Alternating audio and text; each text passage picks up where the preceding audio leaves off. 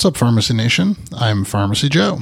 Thank you for being a listener of the Elective Rotation, a critical care and hospital pharmacy podcast. This is episode 830. In this episode, I'll discuss using heparin anti-10A levels to evaluate apixaban, rivaroxaban, fondaparinux, and danaparoid levels. I have all the evidence supporting today's show, link up in the show notes at pharmacyjoe.com slash episode 830.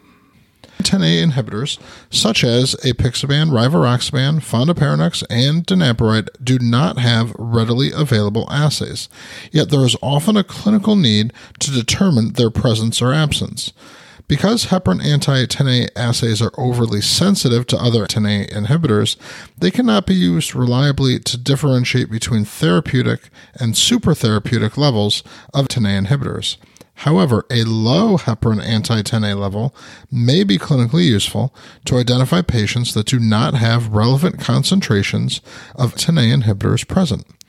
This could be used to inform whether an invasive procedure or surgery with a high bleeding risk could be undertaken in a patient previously on a 10A inhibitor.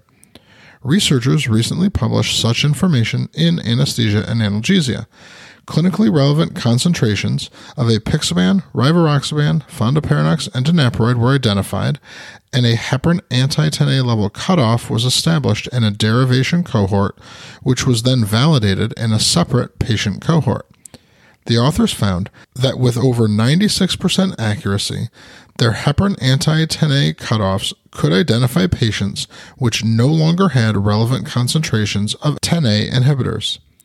The cutoff values for screening for relevant concentrations of 10A inhibitors were as follows. For apixaban, a heparin anti-10A of 0.2 or less identified a patient without relevant concentrations. For rivaroxaban, it was a heparin anti-10A of 0.3 or less.